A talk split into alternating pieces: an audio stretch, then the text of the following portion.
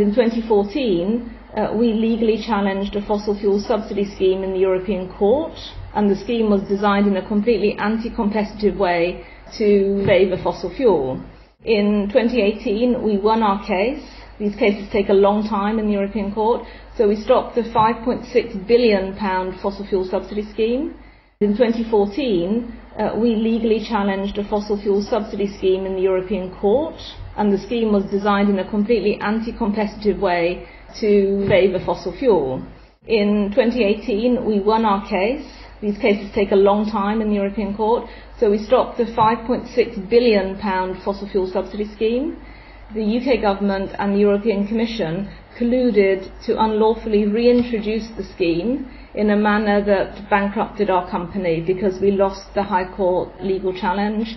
If it's possible to win a legal case and still have governments and pan-national governments unlawfully reintroduce fossil fuel subsidy schemes, then clearly changing regulation is not going to happen fast enough. There are dire warnings that New South Wales will be hit by increasingly extreme weather. 2015 was the hottest year since climate records began. Your show this July was the single hottest month in recorded history. Australia sweltered through its hottest spring on record. Climate change is now affecting every country on every continent. It's the rate that's of great concern. And what do you put that rate down to? Oh, it's human activity. We have everything we need. Some still doubt that we have the will to act. But I say the will to act is itself a renewable resource. I'm Mark Spencer, publisher of the Climactic Collective podcast network, and this is an episode of Climactic Candid honest talks with climate engaged people from across society. My guest for this episode is entrepreneur Sara Bell. You'll shortly hear Sara tell her own story. But briefly, Sara was CEO of Tempus Energy, an energy technology company that had a presence in the UK and here in Australia. The company was shifting when power was used to times of the day when renewable energy was being supplied, reducing the use of fossil fuels and emissions in the grid. The company fought and won a lawsuit in the UK that found the plans for the energy market were biased for fossil fuel sources and companies. Yet, as you'll hear, the UK government and incumbents found a way to strike back. Sara is now throwing her energy into Amplify by Ample, a new media publication. It may seem like the energy industry and demand response and the media and content game are worlds apart. But as you'll hear, they share at heart the concept of choice and the power we use and information we consume and how it can reshape society. Sara is refreshingly clear eyed about the urgency of 2030 deadlines for major social changes and doesn't hold back. Language warning some choice words are used to refer to those denying or delaying on this. You'll find yourself encouraged and engaged by this talk. Apologies that we couldn't get a better quality for the recording. The flaws in the Australian National Broadband Network were really showing on the day we recorded. But here we are with Sara Bell, founder of Amplify by Ample. Find links to the site and some articles on her David and Goliath fight with the UK government and world's fossil fuels utilities in the show notes.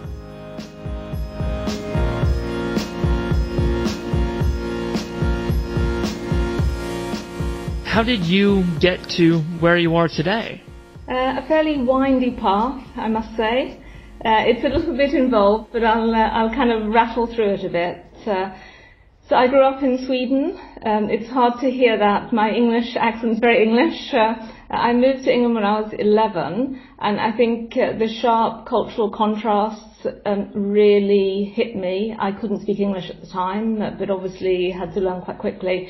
But on the environmental side, uh, the uh, the contrast was incredibly sharp and seen very much through uh, a child's eyes.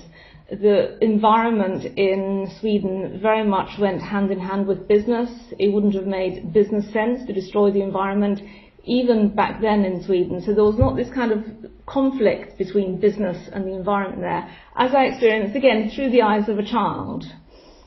Um, that led to um, a kind of a permanent interest in in the environment. But initially, when I started my career, I worked in financial markets, uh, uh, looking at price risk in financial markets, which might seem like a very odd uh, path for someone involved in uh, in the environmental movement. But I think in, when I was younger, I wasn't really quite sure what I wanted to do. Ultimately, I ended up going back to university and doing a master's in uh, environmental management at Macquarie University here in Sydney. Um, and a lot of that was about trying to pull my previous career in building risk systems into what I wanted to have as my future career in the environment. Uh, and it wasn't a straightforward path. So first of all, I, I got involved in uh, carbon and pricing carbon and how we might build carbon markets. And in the 90s, there was a lot of um, hope and enthusiasm uh, around that. Uh, but unfortunately, uh, that didn't really take off. I really learned uh, how difficult building political structures actually is. Um, many of those markets, uh, they grandfathered the initial credits to polluting industries. In other words, we, they gave those uh, credits for free, which meant, of course, there isn't a market. The whole purpose of trying to create a carbon market has to be that the, the price of carbon costs more than actually changing what you're doing so that you reduce your emissions. Since that didn't seem to be an immediate solution to the problem, uh, I got more and more interested in renewables, about you know, moving to clean energy, and that developed an interest in smart grids, since that was needed to manage renewables, and then from there to uh, demand flexibility. Uh, and that's kind of still where I this kind of environment where I'm still um, involved in and interested in. But that was kind of the, the path to get there. You're right. It's not a linear story at all, but I think that's true of most people's stories, isn't it? There's loopbacks and zigzags in it, and I, I just want to go back quickly to you being a, a young girl and you know, you're 11 and you're moving from Sweden to the UK, and like, was the difference there really that that stark at that time, or is it kind of looking back on it that you realize that wow, there's a lot of mindset in this society is quite different when it comes to nature, or was it quite kind of visible? Like, I'm relating it to my experience of going to China to be an English teacher for a couple of years in my early 20s, and the differences were stark as anything. It was like, you know, literally traveling to a different planet and how the environment was so degraded. English people might be surprised if uh, if it was quite stark to you even at 11. The attitude, I'll, I'll tell you a, a, a, personal story. So, aged 11, I didn't really settle uh, very well, and after about um, six to 12 months there, I ran away from home. As a result of growing up in Sweden, you're kind of used to being quite independent, you spend quite a lot of time in nature, and it's not in any way a scary thing. So, I was out long enough to spark a police hunt. I finally came home. I had spent most of that time in the forest a nearby kind of local wood sort of thing. You hadn't and, gone to the mall. No, exactly. And I was interviewed by the police for over an hour because they refused to believe that it was possible that I would find a forest or woodland area a place of safety because no English child would behave like that. So that's just an example of uh, the stark difference in attitude. Oh, that's a wonderful story. Thank you for sharing that with me. That's it's it's very visceral um, how you related to nature, and that has you know, carried through in a lot of different aspects of your career in a lot of different ways since. What is it that today, kind of in 2020, that gets you out of bed at the moment to to keep doing what you're doing? So, solving climate change uh, is the biggest challenge we have. You cannot have any let up on that fight. You need to hopefully, pragmatically, and optimistically move forward every single day. That is what gets me out of bed. I don't think there is a single other issue because climate change is such a, a, widespread, that has such massive impact in many different areas, I don't think there is another single issue that I could possibly feel like that about. It's just mm. so important that we get on with it. There's a quote I always go back to from Margaret Atwood that climate change is everything change. Is there like a, a similar kind of like you know, saying you've got for how how do you distill that to people who say you know look it, it's a matter of degree and perspective right? Because to some people Black Lives Matter and racial justice is is more of an immediate you know real threat to people's lives. How can you justify making climate your priority? It does depend a little bit on people's perspectives but how do you kind of explain I think we, we both share the belief that climate change is the overarching issue that's a threat multiplier and affects everything else. Yeah, I mean, the reality is, it's not that you should not focus on uh, justice issues in the more near term, but I think you need to still really hold front, of, front and center of your mind that ultimately solving climate change will help with those equality issues. If we don't solve climate change, we're going to have massive increases in the number of refugees we have in the world. And refugees tend not to be uh, white middle-aged men. The most enfranchised of people. Exactly. So, I mean, on so many different levels, it's worth uh, getting on with solving it because of the positive knock-on effect you have if you don't solve climate, all the other existing issues are going to be magnified and far worse, and, and you know we're potentially risking catastrophe. So when you look ahead to, to 2030, what do you think we need to do as a global society? What does society look like to you? I think this is the decade. Uh, there's no doubt about it. If we don't take action uh, uh, in this decade, uh, we are in serious trouble. But I think instead of thinking, what if we don't do anything, uh, what's it going to be like, uh, we need to throw that away. Actually, let's get on with doing it. And I think this decade is the decade where we both need to build the future and dismantle the present. And by dismantle the present, I really mean the economic dismantling of the companies that are destroying the planet. That has to be an urgent action this decade. And these companies that keep saying that they've got these, you know, carbon emissions targets for 2050, bullshit. That's not the time frame. The time frame is 2030. And any company that isn't focused on that does not deserve your dollar. And as consumers, we have enormous power to make this change. We choose the companies that are going to thrive and be successful, which means by default, we also choose the companies that are going to fail. And we need to make sure that we are creating failures out of the companies that are destroying the planet and creating successes out of those that are solving these problems, that are actually making the planet thrive.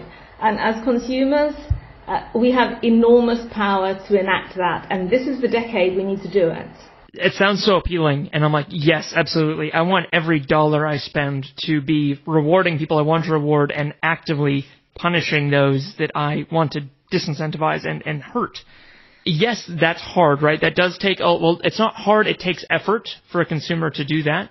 You're, you're creating an information marketplace and, and a media publication. We'll get into what Amplify by Ample is doing and to, to help consumers do this. But going back to a time before the price tag, where every uh, transaction you had was was by haggling and bartering, and transactions were difficult, but you knew the provenance, or like you knew what it was you're buying and who you were buying it from, and it was a very much like a direct like you trader Joe, I'm giving you my money and you are giving me this, and it's a very clear interaction. Whereas now we you know, I, I've got friends of mine who are sustainability focused who have got sucked into buying their i uh, their internet service from Belong because they've got some good billboards, and really they're a Telstra owned subsidiary, and it doesn't coincide with their values at all. To make that into a question, Sara, do you think it's reasonable in 2020 to expect that consumers have the, the time and energy and they're able to value their dollar in that way?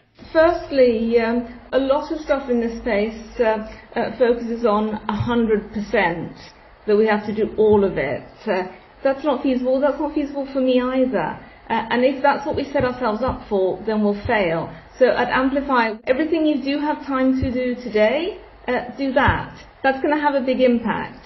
And it's the same with veganism. There are a whole load of people who don't want to be vegans. Uh, and if all you're doing is forcing them to try to be vegans and making them feel bad about eating meat and all the rest of it, instead of saying, hey, why don't you not eat meat on a Monday? Uh, kind of start with that. Think of this really tasty thing you could eat. Actually, you really enjoy that. That was fun. Like maybe do it on a Wednesday as well. Like there's ways of getting to a point where it's not all hard. Because the reality is it can't be all hard or we're not going to do this.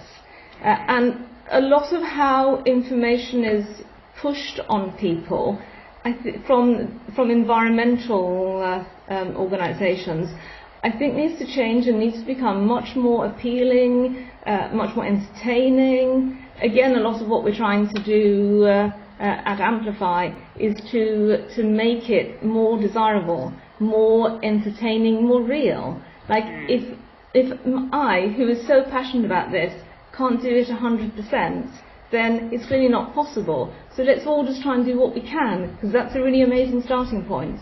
So just as an example, so I use um, a deodorant that's kind of no packaging at all, so you have to hold it and kind of pop it on. Not an ideal product, but I actually want to do this. I'm prepared for a bit of um, inconvenience.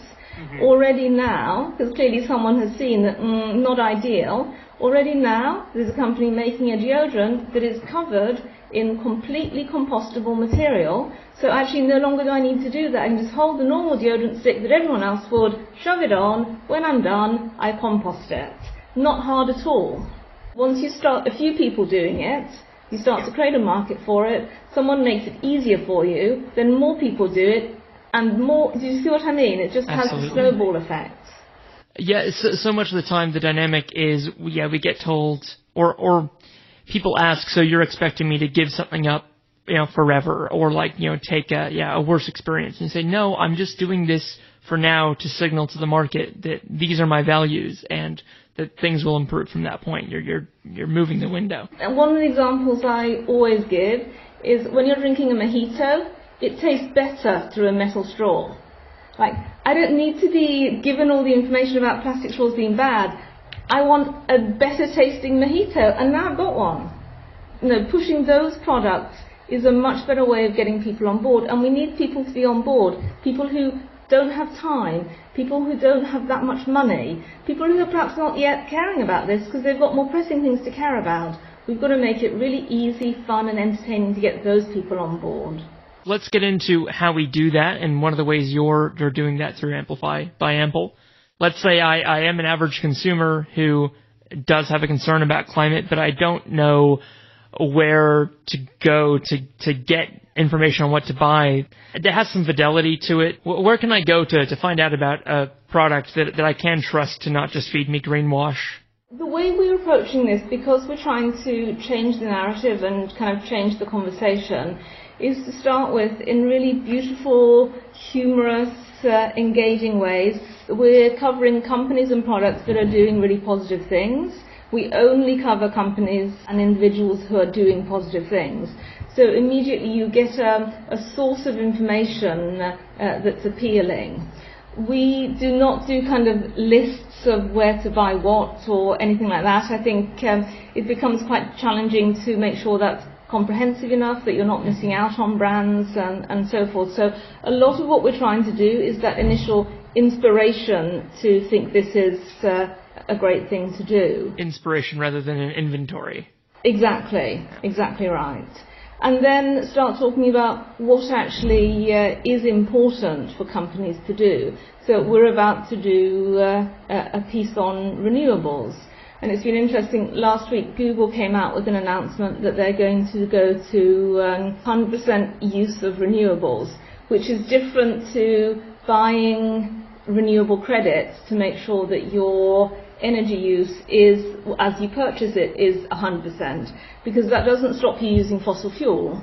Uh, because, for example, in the middle of the night here in New South Wales, where I am, uh, it's coal-fired generation in the grid mix. So I know I'm using coal if I do things uh, at night time. Yes. Uh, and so Google is now going to ensure that they're actually not using fossil fuel, which is all about being flexible with your demand, uh, as well as using batteries and changing consumption in that way. So that's one of the, the tenets of what you should be looking for in a company, a company that's genuinely trying to get rid of any fossil fuel in its energy use. And kind of so on and so forth. So over the next few months we're going to be talking a lot about uh, things to look out for. Really focus on how to make this easy for you. That's the type of article I'm really excited to take to, to my employers, um, things that actually speak the language of a business owner and isn't just a, you should do this because it's it's right or good or you know the social aspects, but actually like, hey, here's a business trend. that you're at risk of missing out on and actually fundamentally losing out as a business. Yeah, no, no, completely. And Google is doing what they're doing with those ideas in mind. We're going to do this for the environment because our customers are beginning to expect it of us, and if we want to keep them as customers, we need to up our game. And uh, those, the companies that are thinking like that already are the ones that are going to thrive because as customers, we will punish you if you don't. Let's talk a little bit about demand response and what you do around Ample. This will not be like a full-on deep look at Ample, although I'd love to have you on with one of the other things I do. I, I do a podcast for uh, for AIRAH, which is the Australian Institute of Air Conditioning, Refrigeration, and Heating, and demand response and built environment stuff. I I wear that hat occasionally where I I geek out about built environment, even though I'm not an engineer and I've learned it all from the outside as a podcaster. How do you explain demand response? And then I'm going to follow up around what 2020 and the shift to work from home might mean for this space. So just before I answer this question, uh, unfortunately, as a result of COVID-19, we've had to hibernate our tech for 12 months. So we were having an incredibly successful operation with the Intercontinental Hotel Group here in Sydney, uh, without being able to get more and more customers because hospitality uh, has had such a big impact. The industry's in hibernation, unfortunately. The real challenge is there are so many businesses now who are quite rightly uh, uh, just trying to survive. And so doing anything additional in this space is quite hard. And that's the reason why at the moment we're really focused on uh, uh, building Amplify as the marketing engine, the engine that really celebrates the companies that are doing positive things. And all of this has come out of um, a previous business failure. I was running a company called Tempus Energy, uh, which was based in the UK, but also had an operation here in Australia uh, and had some fantastic customers. For example, uh, the Adelaide Oval used to change when they would consume uh, electricity in order to use more renewables and really clean up their energy usage. Um, that company was a fairly aggressive company, and in 2014 uh, we legally challenged a fossil fuel subsidy scheme in the European Court. We, uh, that was a UK-based uh, subsidy scheme that needed European approval uh, for competition law reasons, and the scheme was designed in a completely anti-competitive way to favour fossil fuel. In 2018, we won our case these cases take a long time in the European Court. So we stopped the 5.6 billion pound fossil fuel subsidy scheme. Um, we then, the following year, tried to enforce that judgment in the UK High Court.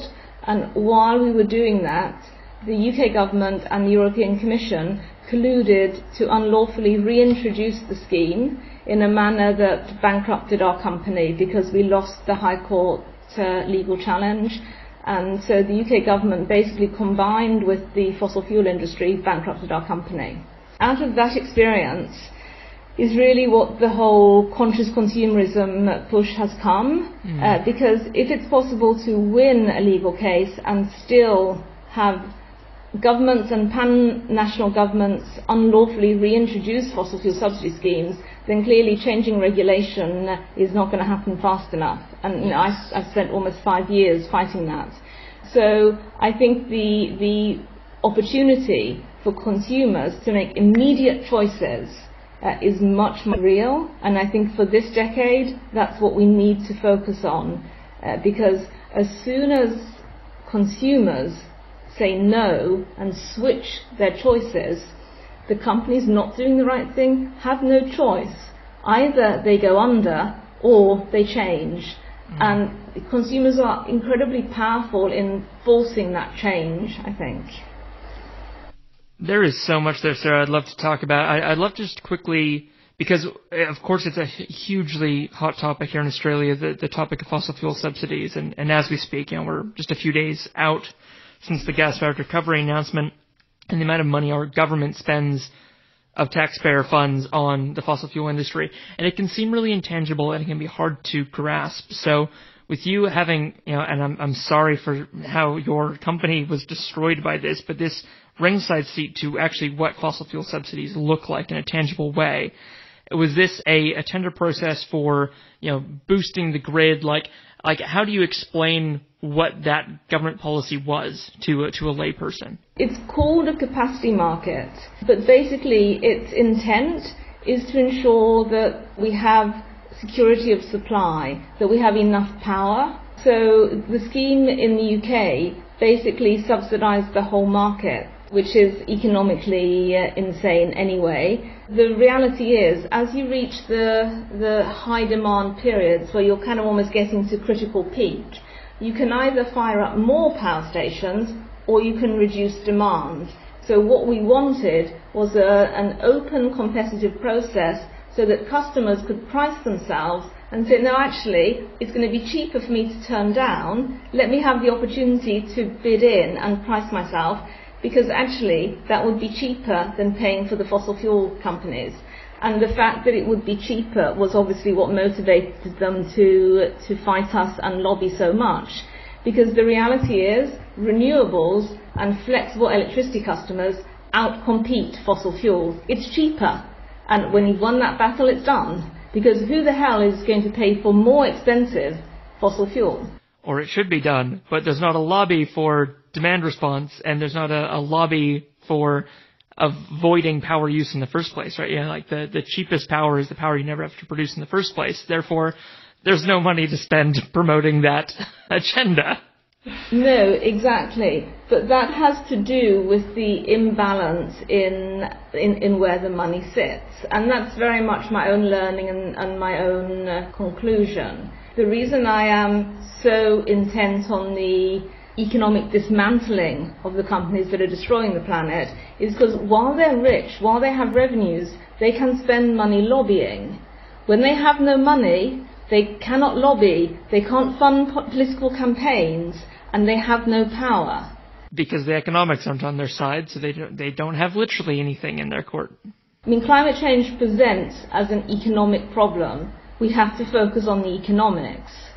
Of course, it's environmental, but its solution is economic. We've got to make it not economically viable to pollute. And I haven't won yet. I am not in any way diminished in the, uh, the determination, passion, and will to keep going on this. Uh, and there are lots of different ways of, uh, of attacking this. But ultimately, it's the economic dismantling that needs to happen. Some of this is in the narratives. Uh, when we think about climate change resolution, unfortunately, the narrative is still around either we've got to do this or we're fucked, which is not a particularly happy story to get uh, on board with. Or it's all kind of these really lovely, uh, fluffy environmentalists who are so altruistic that they do that. Uh, a lot of us, a lot of people don't recognize themselves in that. Human beings are much more complex. Sometimes we do the right thing, sometimes we don't. And getting more narratives out there showing real people excited about this challenge because it's fun, because it's mm. actually really, really interesting. You can build really rewarding careers around doing this. This is the most exciting career a teenager, 20 something, could be getting into now. There isn't anything more exciting than this. Creating more desirable narratives around that, I think, is incredibly important. And personalizing what those kind of career opportunities can look like, making it tangible for people, and, and making it, yeah, showing how appealing it is through practical stories is, is incredible. Like the profiles I read on Amplify really do inspire me, and I I'm I'm chuffed to be you know have a, my own profile up there soon. You know, feeling like I do not belong in that pantheon, but it's um, it's amazing that it is it's 2020 and sustainability does feel yes not a niche thing, not a, a fringe thing. It does feel like the fashionable thing. It feels like the thing people are aspiring to be. Would you say that was the case a few years ago? And if, if so, what sort of what's changed in the last couple of years and how big a force do you think that is that it's now desirable to be one of the people who care about the climate? It doesn't mean you're a, an angry, disagreeable fringe dweller. I think we are still very much in the infancy of that change. We can't take that for granted yet. Yeah, I mean, when every show on Netflix has a Harvey Specter type character from Suits working as a climate professional, then I think we'll be there. And that's really what I mean by the narrative. Like this is kind of the investment banking of the 80s career, making it incredibly desirable. These are the guys who get laid. If you want to yep. get laid, this is the work you do, kind of thing. Yes. And I think that bit was still very much uh, in the infancy, but definitely you have more and more celebrities who are speaking out about this, more and more brands that are producing incredibly beautiful things to wear that have been produced without harm to the environment. So all of that is incredibly uh, positive. Mm. I think there's not yet enough of everything being mainstream. So when you think of companies like uh, IKEA, uh, they don't have a sustainable range. They make everything as sustainable as possible while making as cheaply as possible. Um, whereas there are still many companies out there that do a sustainable range. Mm. When we're really getting there, then it will be ubiquitous. And Coles, every product in Coles will be sustainable. And that's the leap that we need to make as quickly as possible. So how do you respond then to people who say, well, the only way we're going to solve this is first if, you know, step one, replace capitalism. Like, of course, that being a, a huge monumental undertaking that, you know, we've, we fought cold wars over this. We've, we fought real wars over this. This is, this is not going to be done on the streets on weekends. Um, of course, your, your background from uh, working in finance, you've seen firsthand the power of capitalism, the power of markets. And, and do you do you think fundamentally that like we can get to a, a sustainable, livable in perpetuity world by harnessing capitalism rather than having to replace it? I think at the moment uh, we don't have a choice. Um, fighting climate change is already an enormous battle. If alongside that we also have to fight capitalism, then I think we're doomed because we're splitting our resources. I think what we need to do is creatively think about how we can make capitalism work for us. And that really is what I've kind of spent my whole uh, career doing. Um, a lot of the demand flexibility argument, uh, uh, when, we came to that, we came to it through price risk because the reality is, in real markets, renewables are much cheaper. So when there's a lot of renewable power in the grid mix, the price falls. When the grid mix is predominantly fossil fuel, the price goes sky high. So actually, as an electricity user, if you're moving your consumption from the dirty periods to the clean periods, you're saving money. So there's a perfect example of a, uh, a market, a capitalist market, working for climate resolution.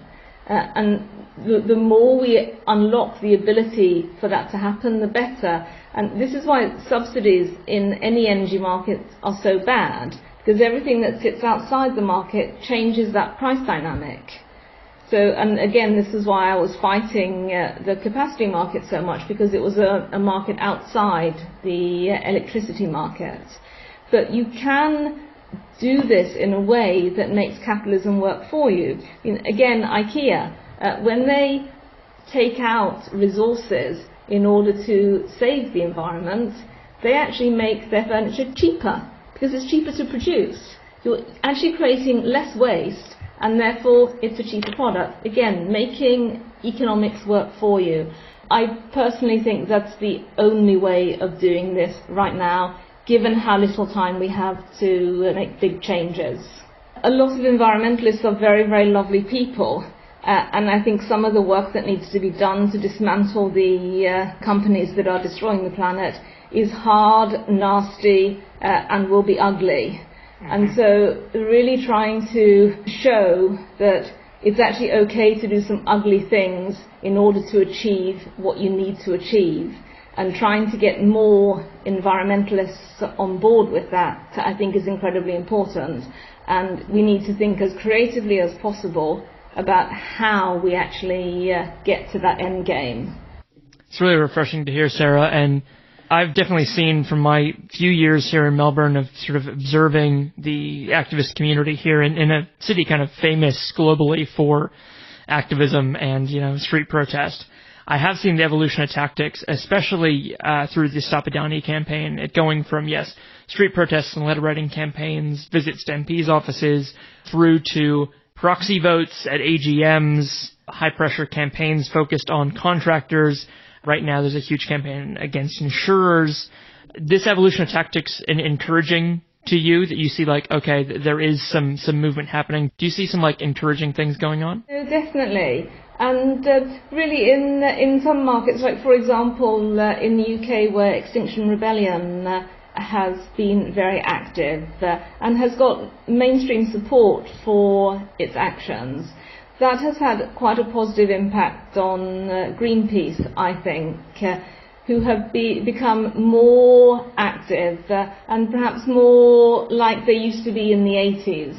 Uh, and I think that's a very encouraging uh, sign because climate NGOs who are funded by philanthropists have a challenge because, of course, when a rich person gives money, they want their donation uh, to make them look good and that can really hamstring uh, uh, what an environment, environmental organisation can actually do. Uh, so there are there are challenges there. The kind of the corporatization of climate NGOs is a negative thing. Uh, they need to have the freedom to do what's actually necessary, and I think it needs to get a lot uglier uh, if we're going to have real impact. Yeah, absolutely. Look out for an episode, you know, of Climactic coming in the near future where we have on experts like Sara to say, hey, we've got this little, this vessel here that wants to be a kayak out there fighting in the surf and, and yet saying things how they are. How do we kind of keep ourselves afloat while not being afraid to, to smack some heads with oars occasionally when, when and as needed? You said before, you know, this is a multi-front battle and, and it's great you can talk about the, the battle that was lost against the UK government, and I mean, there's no shame in that. What a huge David and Goliath fight. And the dynamics of that sound very frustrating because here in Australia we can kind of look to the EU as kind of an example of, oh, here's someone who's doing it right. There's a, a woman who runs the department, basically being responsible for the unlawful reintroduction of the scheme. She's the same person who allowed Poland a similar scheme Poland is using that subsidy to build 5 gigawatts of coal-fired power stations, new coal-fired power stations. Uh, so in, in all her media work, she presents herself in a very, very different way. And you need significant funds to really show what's going on. I mean, I, I did try. I, uh, I got a funder to fund the 3D printing of her head, which we, print, which we painted black uh, and tried to launch this campaign that she's the face of coal for Europe. Regular media outlets wouldn't pick it up. A lot of the politicians in Brussels are incredibly dull. She's one of the ones who's not so dull. And I actually had journalists saying to me, listen, Sara, if we print this, she'll never speak to us. She's the only interesting one here. Like, we can't do it. I mean, it's appalling, but that was the, uh, the experience. But actually, what I'm doing now is I'm writing uh, a weekly column for Amplify basically describing uh, uh, the whole story of that legal challenge. But if I wrote it as a technical piece or an economic piece, no one would read it. So instead, I've started writing Sex and the City meets climate change, weaving in all sorts of different things to make this a compelling tale. I'm hoping that that's going to get a much bigger audience and, and kind of expose this more than uh, a different approach might. It's absolutely wonderful. I recommend to all listeners to go read the, the Climate Clooney weekly articles. They're amazing. I'll be talking about doing an audio drama adaptation of that at some point for sure. So on greenwash in particular, and uh, sort of back to it being a multi-front battle, like it, with with Ample and demand response, you are fighting against market regulation. Like each one of these fronts has, you know, the good side and then the the incumbent forces that are battling against it, and that always takes different forms, but the dynamic is the same. Like pick your industry, the same underlying things are happening. It's just called different names and has different faces. So demand response, you got market regulations that are artificially and incorrectly propping up the fossil fuel market. It's not being treated as an open market and actual economics aren't at play activism, you're fighting against the media a lot of the time because the point of activism is to get attention, and kind of the job of the media is to put attention where it wants. And then with Amplify by Ample, the space you're playing in is conscious consumerism. And am I right in saying the countervailing force to that is greenwash? It's not denial, it's co-option. It's you've got incumbents trying to say, ah, yes, yes, that is obviously where we should go, be going. Here's how we are, but they're not. Is that accurate? There's a lot of information out there about what organizations are doing that I think uh, is not credible. Uh, so, for example, BP, the UK oil company, they've had a new CEO and he's now trying to change the company uh, in the time frame of 2050 the media has made some very positive statements about what he's doing, but that, what that actually means is for the next 30 years, he wants his company to be profiting from selling oil and gas, which we know is destroying the planet. So what is positive about that? Absolutely. So I, I, this always bugs me. I always like to flip it around to people that now we have you know, conservative politicians people on the other side who've been opposed to climate change action now for decades, and them making a pledge like, oh, we should stop by 2050, and I say, why? Tell me why we need change at all. And if you make the argument back to me, can't you then see that your timeline is, like, you're changing for a reason, but that reason says that your timeline is completely out of keeping with reality. The reality is all of those companies, their share price depends on the value of their reserves. The reserves that we really have to accept cannot be burnt, therefore cannot be extracted, therefore are worthless. The correction in their share prices, there has to be a way of orchestrating that correction. Pension funds need to get out of these stocks. Ordinary people who are investing need to get out so they don't lose money that correction, it might not happen next year or the year after, but that correction is going to happen because their share prices are mispriced because we are not going to be extracting that oil and gas.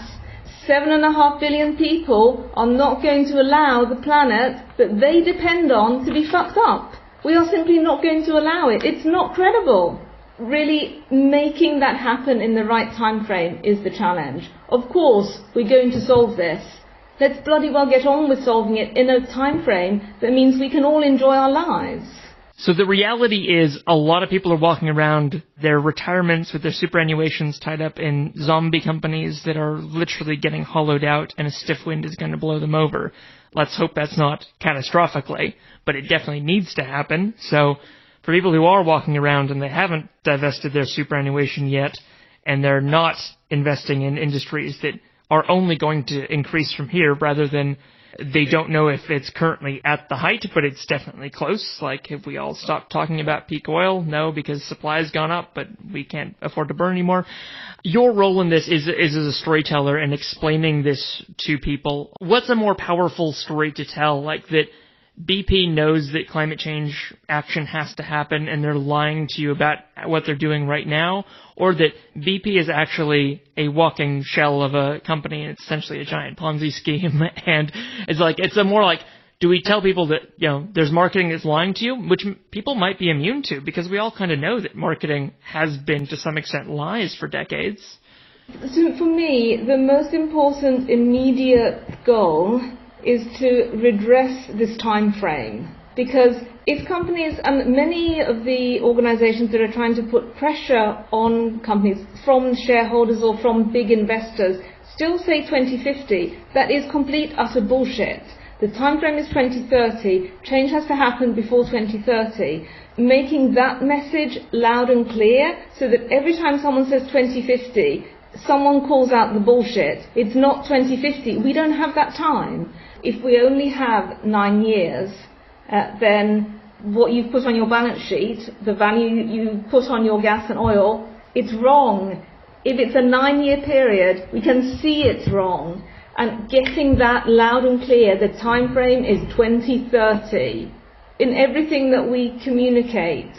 So in the renewables piece that I'm writing, we're, we're talking a bit about Google, and what I really like about what Google is doing is they are saying the time frame is 2030 because it is.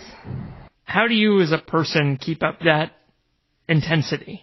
Because uh, it's amazing the size of the change that we need to see happen in nine years. And I'll go back to what we were saying at the start where it's, it's okay that you can't make a perfect buying decision right now. It's okay that, you know, for, for those of us who are in Melbourne, and I know a lot of people listening to this will be like, for those of us who we're only shopping online and we don't need a lot of stuff at the moment anyway, but when we have that buying decision option, a decision we make today isn't commensurate with the change we need within nine years, but it can be better than the default choice. How, how do you keep yourself walking up that staircase every day for the next nine years? I think we shouldn't underestimate uh, the power of a trend. So even though you think that just by making a switch, say from uh, a packet of oats that's packaged only in cardboard to the one that's packaged in a plastic uh, in a plastic bag, by making that switch, you think it's a small job uh, uh, that no, that it's going to have no impact. But multiple people making that switch actually is then spotted as a trend. Then, and the big companies do a lot of analytics around what the trend is. We kind of have to trust in that domino effect.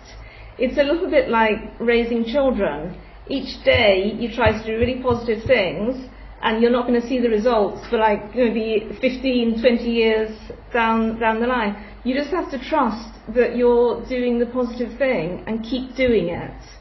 But in terms of me personally, I am so massively vested in this. I have lived with zero financial security for the last eight years because there's no point if we're not solving climate change. I've raised three children with zero financial security because this is so important. And when you're really passionate about wanting to do something, you do end up backing yourself to keep going. And of course, failing uh, and going bankrupt was an awful thing to happen, but it has not in any way diminished my determination. Probably, to be honest, the opposite. And I am going to keep thinking of different ways of approaching this until we're done. Because we are going to be done one day. Because there's no way seven and a half billion of us are not going to do this. We are. Well, thank you, Sara. You go well. Enjoy uh, life out of lockdown in Sydney. Hope that that keeps up. And I hope it, things improve for you very soon. Thank you for joining us. You've been listening to Climactic, the flagship podcast of the Climactic Collective, a podcast network dedicated to lifting the voices of the climate community. You can find out more about the people behind Climactic and all the shows we produce at climactic.fm. We are a social enterprise podcast network, and we greatly appreciate your support. You can find a link to our Pozible where you can support us directly in the show notes of this episode or from our website. Thank you for listening, and from the whole Climactic Collective, keep up the great work and take care of each other in these climactic times.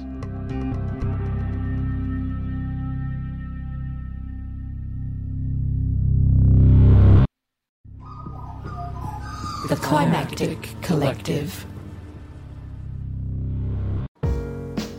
This show is produced by Here Media, a boutique audio agency in Naarm, Melbourne. To learn more and get in touch, head to heremedia.studio. That's H E R E media.studio.